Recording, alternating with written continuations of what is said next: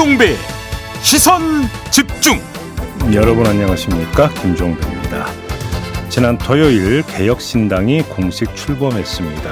이날 출범식엔 김종인 전 국민의힘 비대위원장, 이낙연 새로운 미래 인재영입위원장 등 제3지대 인사들이 총출동해서 빅텐트 필요성을 강조했는데요. 앞으로 이 세력들이 어떻게 연대하게 될지 김용남 개혁신당 정책위 의장 만나서 그 구체적인 계획 들어보겠습니다. 오태원 부산 북구청장이 기자간담회 과정에서 발달 장애인은 낳지 말았어야 하는데 낳은 게 죄다 이런 취지의 막말을 해서 무리를 빚고 있습니다. 잠시 후 2부에서 도우경 부산 장애인 부모의 회장 연결해서 자세한 이야기 들어보겠습니다. 1월 22일 월요일 김종배의 시선 집중 광고 듣고 시작합니다.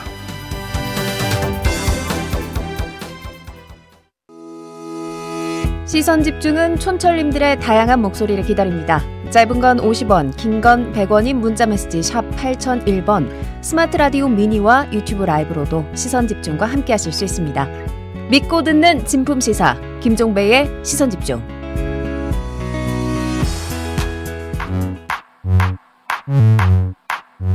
뉴욕에 뉴욕타임즈가 있다면 시선 집중에는 JB타임즈가 있다 촌철살인 뉴스 총정리 JB타임즈 더마카와 함께 시선 집중의 문을 열겠습니다. 어서 오세요. 네, 안녕하세요. 더마카입니다. 요리파파님이 이불 속에서 출근 시간을 내 자신과 타협 중입니다. JB, 지금 일어나야 할까요? 아, 자율 출퇴근하십니까? 아, 시간도, 그건 아니지 않을까요? 시간도 타입할 정도면 상당히 여유가 있다는 말씀이신데 그냥 5분 더 계세요.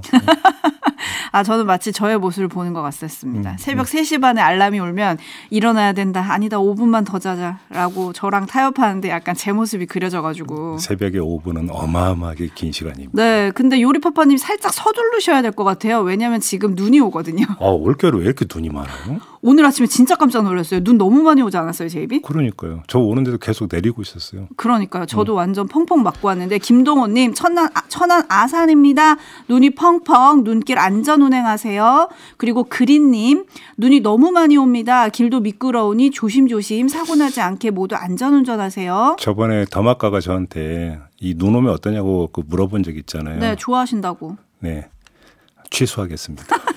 제가 하늘에서 내리는 쓰레기란 말은 참아 못하겠고 너무 많으니까 약간 좋아하는 게 좀 줄어들었다 이런 말씀만 드리도록 하겠습니다. 아, 네, 갈대 네. 같은 마음이네요. 저렇게 쉽게 변하다니. 군대 다녀온 분들은 다 그런 말을 해요. 알겠습니다. 아름다운 독도님이 얼마 전 콩나물 재배 키트 사서 열심히 물 주고 와서 황태 콩나물국을 끓여 먹었는데 제법 맛있더라고요. 그래서 이번에는 5일 동안 키워서 나물 무침을 했습니다. 자급자족 생활이 좋은 것 같아요. 라고 올려주셨어요. 저 어릴 때는 집집마다 콩나물 다 길렀는데 진짜. 어떻게 길러요? 그 시루가 있어요. 그러니까 어허. 그 나무 이제 Y자로 된 나무까지 굵은 걸 그 끊어다가 네. 밑에 큰 대야 받치고 그 위에 시루 놓고 이제 콩나물 기르면 계속 쑥쑥 자라거든요. 그럼 오호. 쑥쑥 뽑아서 그날은 콩나물 무침도 해 먹고 뭐 해 먹고 계속 그랬는데 지금 그 말씀하시는 네. 거거든요. 근데 콩나물 재배 키트가 있나 봐요 요즘에. 그래서 그러니까. 이게 유행한다고 저도 듣기는 들었는데. 시루가 이제 키트로만 바뀐 거죠. 네. 아무튼 이런 자급자족 생활이 좋다고 올리시는 아름다운 독도님. 네. 그러면 다음엔 또 무슨 요리에 도전을 하시려나? 콩나물 밥 이런 거 하시려나? 콩나물 밥도 맛있죠. 아, 제 입이 다 맛있어요? 그다음에 아그 콩나물에다가 삼겹살 넣어서 이렇게 볶아 먹어도 기가 막힌. 예, 알겠습니다. 널사탕해 님이 오늘은 뜨끈한 국물 요리가 생각나는 날씨네요. 음. 오늘 점심은 JB가 국물 요리 쏘시는 걸로 라고 올려주셨다는 점을 알려드리면서 오늘도 월요일이니까 힘내시라고 담당 PD가 커피에 디저트 세트까지 쏜다는 소식도 전해드리겠습니다. 네. JB TIMES 뉴스 챙겨드리겠습니다. 오늘 주목할 첫 번째 뉴스 어떤 건가요? 어제 저녁에 뭐 뭐라고 표현을 해야 될까요? 뭐 계속 이 뉴스가 쏟아져 가지고 정신이 없었던 게 있지 않습니까? 네. 그냥 간단히 정리해 드리면 지금까지 나온 보도를 종합하면 이관섭 대통령실 비서실장이 한동훈 비대위원장을 만나서 비대위원장직 사퇴를 요구를 했다. 네. 이거거든요. 한 문장으로 정리를 하면 여기에 이제 반개로 뻗어지는 뉴스가 있는데 그래서 김경률 비대위원을 서울 마포을에 공천하려고 했던 걸 사천, 공천이 아니라 사천으로 규정하면서 비판을 했고 이러면서 비대위원장직 사퇴를 요구를 했다고 하는데 과정에서 이른바 김건희 리스크라고 하는 것들이 결국은 바탕에서 이제 작용을 하고 있는 거 아니냐. 한동훈 비대위원장이 국민 눈높이를 강조를 한 바가 있지 않습니까? 그렇죠. 이것이 결정적이었다. 지금 이런 보도가 쏟아지고 있는데 사퇴 해설 보도가 나오니까 한동훈 비대위원장이 당 공보실을 통해서 입장을 내놨는데 국민 보고 나선 길할 일 하겠습니다. 요 한 문장이었다고 하거든요. 그러니까 네. 부인을 하지 않은 것이죠. 사퇴설에 대해서. 그래서 이걸 기정사실로 놓고 지금 언론이 계속 보도를 쏟아내고 있는데요. 종합하면 이런 이야기가 될 것 같습니다. 용산과 친윤이 한동훈 위원장을 사퇴시키기로 작정하고 나섰고 내거는 명분은 이른바 김경률 사천 논란이지만 실제로는 김건희 리스크 처리 문제와 관련한 이견 때문이다. 이렇게 정리를 하면 될 것 같습니다. 네. 어제가 한동훈 위원장이 비대위원장으로 추대된 지 꼭 한 달째 되는 날이라고 하더라고요. 네. 그런데 한 달 되는 날 지금 사퇴하시라 이 얘기를 들은 거예요. 네. 여기에 지금 JB 정리에 빠졌지만 이용 의원이 지금 국민의힘 의원 단체방에다가 사퇴 불가론 뭐 이런 것도 올렸다는 거 아니겠습니까? 20일에 엊그제. 네. 예. 그러면 여건이 지금 대혼란에 빠져든 것 같은데 이거 어떻게 봐야 됩니까? 그렇죠. 정확히 얘기하면 한 달 만임 아니, 겠습니까 정말 예상외인데요. 파열음이 너무 빠르고 너무 격하다라는 겁니다. 이건 거의 사생결단식이다. 이렇게 봐도 될 것 같은데 그래서 점검이 필요하다. 이게 정말 실전인지 아니면 약속 대련인지 그리고 제한전인지 전면전인지 음. 이걸 좀 검증을 해야 되지 않을까 싶은 생각이 좀 드는데요. 네, 정리를 좀 해주세요. 정철우 님이 약속 대련의 냄새가 나는 건 저만의 생각인가요? 라고 올려주셨거든요. 네. 자, 1차 검증 관문은 김경률 비대위원 공천 문제일 겁니다. 용산과 친윤이 김경률 사천을 문제 삼고 나온 건 한동훈 위원장이 김경률 비대위원을 앞세워서 김건희 리스크 처리에 나섰다고 보기 때문이다. 이게 좀 상식적 해석일 것 같은데 따라서 김경률 비대위원 공천 여부를 보면 이게 실전인지 약속 대련인지를 어느 정도는 알 수 있는 것 아니겠느냐라는 이야기가 되겠죠. 관련해서 한동훈 비대위원장은 시스템 공천대로 할 거다라는 입장을 내보였다고 하는데요. 경선을 통해서라도 공천 절차를 밟겠다는 뜻으로 지금 언론이 그러니까 전하고 있거든요. 정말로 이렇게 나온다면 지금의 파열음은 실전 오디오일 수 있다. 이렇게 봐야 되는 것이겠죠. 네, 김경일 비대위원의 마포울 공천을 없었던 일로 하면서 양쪽이 타협점을 모색할 가능성 이런 것도 있는 거 아닌가요? 일단 음, 이호 시나리오와 관련해서 용산의 입장부터 한번 보죠. 김경률 비대위원 공천을 없던 일로 만드는 것은 형식상의 진압일 수 있겠죠. 하지만 내용상의 진압까지는 아니죠. 바탕에 깔린 게 조금 전에 말씀을 드린 대로 진짜 이유는 이른바 김건희 사과 요구에 있다고 좀 봐야 되는 거니까 이 목소리를 잠재워야 완전한 진압이 이루어지는 거 아니겠습니까? 그런데 이걸 한동훈 위원장 입장에서 한번 바라볼까요? 그렇게 된다면 이건 뭐가 됩니까? 완전한 굴욕입니다. 한마디로 용산에 KO패 당하는 거다. 요런 이야기가 되는 거거든요. 따라서 한동훈 위원장 입장에서 김경률 카드를 활용하는 경우는 딱 하나밖에 없습니다. 형식과 내용을 분리하는 건데 형식상 김경률 비대위원을 뒤로 물리지만 김건희 사과 요구는 계속 하는 것이죠. 물론 이렇게 되면 메가폰은 한동훈 위원장 본인이 들어야 되겠죠. 이런 그림새가 돼야 될 텐데 헌데 이건 파열 사태의 확산을 뜻하는 것이지 파열 사태를 진정시키는 그림이 전혀 아니라는 겁니다. 누가 봐도 이건 확전입니다. 용산의 이른바 경로를 더 키울 뿐인데 따라서 한동훈 위원장 입장에선 이런 식의 우회로가 아니라 특단의 대응책을 강구할 수밖에 없을 것이다. 현실적으로 이런 진단이 이어지게 되는 거죠. 특단의 대책이 있습니까? 김건희 특검법이죠. 음흠. 지금 김건희 특검법 재표결에 메시지를 내는 시나리오를 한번 우리가 상정해 볼 수가 있습니다. 아주 원칙적이지만 강력한 메시지. 의원 개개인의 소신에 맡기겠다. 이건 너무나 원칙적인 이야기 아니겠습니까? 어차피 무기명 투표인데 재표결은 그렇죠. 근데 거기에 담기는 메시지는 전혀 그렇게 전달이 되지를 않게 되겠죠. 이렇게 되면 판은 완전히 달라져 버립니다. 한동훈 위원장이 근데 이렇게 나오기 위해서는 두 가지 조건이 갖춰져야 됩니다. 첫째는 재표결 때까지 한동훈 위원장이 자리 보전을 할 수 있었어야 있어야 된다는 이야기가 일단 첫 번째 조건이고요. 두 번째는 재표결 시점을 최대한 당겨야 한다라는 것입니다. 이 두 가지 조건은 이렇게도 표현될 수 있습니다. 한동훈 위원장이 원내 우군이 형성돼야 된다는 것. 다시 말해서 한동훈 실드를 칠 수 있는 원내 세력이 형성이 돼야 된다는 것이죠. 그래야 자리 보전이 가능하다는 이야기가 되겠습니까요? 두 번째는 민주당의 호응이 있어야 된다는 것. 그래서 국회를 빨리 열어서 재표결을 빨리 시도를 해야 된다는 겁니다. 근데 용산이 그걸 가만히 두고 보겠느냐라고 하는 문제가 발생합니다. 그래서 제가 볼 때는 용산과 친유는 아주 속도전으로 나설 가능성이 거의 99%다. 전광석화처럼 판을 깨끗이 정리하려고 들 것이다. 근데 이게 가능은 가능합니다. 왜 그러냐면 당원 당규상 비대위원장 사퇴 절차는 명시돼 있는 게 없대요. 없대요. 그러니까 어떻게 됩니까? 현실적으로 의원총회 열어서 다수의 목소리로 사퇴를 요구하는 것. 이게 이제 가장 현실적인 시나리오로 지금 그 이야기되고 있는데 이거는 마음만 보고 언제라도 열 수 있는 거 아니겠습니까? 따라서 용산과 친유는 최대한 빨리 의원총회를 열어서 한동훈 사퇴를 당 다수의 그런 어떤 요구인 것으로 묘사하면서 결국은 압박하는 그래서 한동훈 사태를 끌어내는 이런 식으로 속도전에 나설 가능성이 있게 되는데 만약에 이게 성사되지 못하면 국민의힘 내부는 쪼개지고 보수층은 어떻게 됩니까? 완전히 흔들리게 된다는 겁니다. 음. 그래서 속도전 안 할 수도 없을 것이다. 이건 선택지가 아니라 무조건 해야만 되는 것이다. 어차피 칼을 빼들었다면 용산 입장에서는 이렇게 정리를 해야 되는 거겠죠. 그럼 민주당은요? 민주당은 어떻게 나올까요? 조금 전에 제가 그 말씀을 드리지 않았습니까? 민주당의 호응이 필요하다. 예를 들어서. 따라서 민주당 입장에서는 어떤 시나리오가 되든 나쁠 게 없습니다. 속칭 꽃놀이패를 쥐었다. 이렇게도 볼 수 있는 것이죠.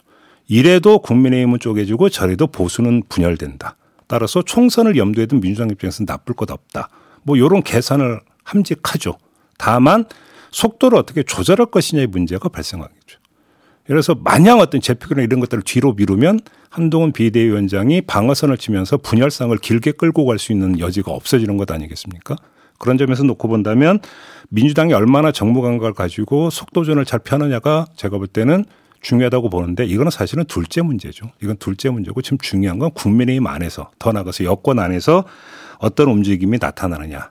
제가 볼 때는 속도전으로 갈 조금 전에도 말씀드렸지만 속도전으로 갈 가능성이 대단히 높은데 여기에 민주당이 어떻게든지 간에 영향을 미치려고 할 시간적 여유를 차단하려고 들 것이다라는 것이죠. 음. 자, 1차 분석은 이 정도로만 하겠습니다. 왜냐하면 2차, 3차 분석이 앞으로 계속 있어야 될 것 같으니까. 오늘 또 어떤 뉴스가 나올지 좀 궁금하긴 그러게요. 하니까요. 다만 요점 하나는 좀 짧게 분명히 짚고 넘어갈 필요는 있을 것 같습니다. 뭐냐? 지금 벌어지고 있는 여권의 대혼란은 김건희 리스크 처리 문제에서 비롯된 겁니다. 그렇죠? 더 정확히 말하면 용산과 친윤의 김건희 결사옹이가 대혼란의 근본 원인이라는 겁니다. 여권 그리고 보수 진영의 정치적 명운이 김건희 여사라는 한 인물의 운명에 종속돼 버린 겁니다. 이 이야기를 정리를 하자면 이건 사극에서나 펼쳐지는 스토리입니다. 이 점도 분명히 짚을 필요는 있다. 이 말씀 함께 드리겠습니다. 네, 그래서 뭐 언론에는 영린이라는 단어가 등장을 했더라고요. 영린을 건드린 거 아니냐 이런 얘기가 좀 나오기도 하던데 김은정님 비대위원장도 장관직인가요? 대통령이 임명 사퇴시킬 수 있는 건가요? 대통령의 권한은 도대체 어디서부터 어디까지입니까? 9374님도 비슷한 의견. 대통령이 여권 책임자더러 해라 마라 이래도 되는 건가요? 라고 좀 물어주셨고. 그게 또 하나의 원칙적 문제가 되는 거겠죠. 그거는 명백한 당무 개입입니다. 그렇죠? 명백한 당무 개입이기 때문에 문제가 발생할 수 있습니다. 거기다가 이른바 김경률 사천 논란 부분들도 엄밀하게 하면 공천 문제이기 때문에 당무이고 이거에 대해서 용산이 올 그러니까 감나라 대추나라 할 수 있는 성질의 문제가 아닙니다. 이 문제까지. 그래서일까요? 어젯밤부터 또 다른 보도가 하나씩 나오기 시작합니다. 어떤 보도입니까? 아까 저는 이관섭 비서실장이 한동훈 비대위원장에게 사퇴를 요구했다라는 뉴스를 전해드렸는데 어떤 보도가 그 뒤에 또 따라붙고 있습니까? 그렇게 명시적으로 사퇴 요구를 한 적은 없다. 없다. 라는 보도가 따라붙고 있습니다. 그러면 보도가 엇갈리는 걸까요? 팩트가 지금 아직 확인이 안 된 걸까요?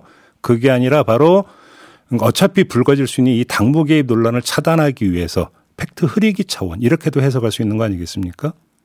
그렇죠? 음. 근데 어쨌든 많은 촌철님들의 관심은 그래서 김건희 여사 리스크 관련해서 대통령과 김건희 여사가 사과를 할 거냐 여기에 또 지금 집중이 되고 계신데 대통령이 신년 기자회견이 아니라 특정 언론사와 단독 인터뷰를 통해서 국민과 소통하는 방안이 검토되고 있다 이런 보도가 어제 나왔거든요. 아니 사과할 요령이라면 한동훈 비대위원장 보 사퇴하라고 왜 얘기를 하겠습니까? 지금 예를 들어서 한동훈 비대위원장이나 김경을 비, 김경률 비대위원은 뭐 특검 받아라 이런 얘기까지 지금 나간 게 아니에요.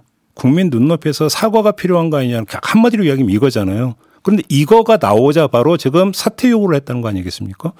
그럴 거라면 윤석열 대통령이 왜 사과를 합니까? 그 뒤에 이거는 사과를 한다는 것 자체가 뭐냐?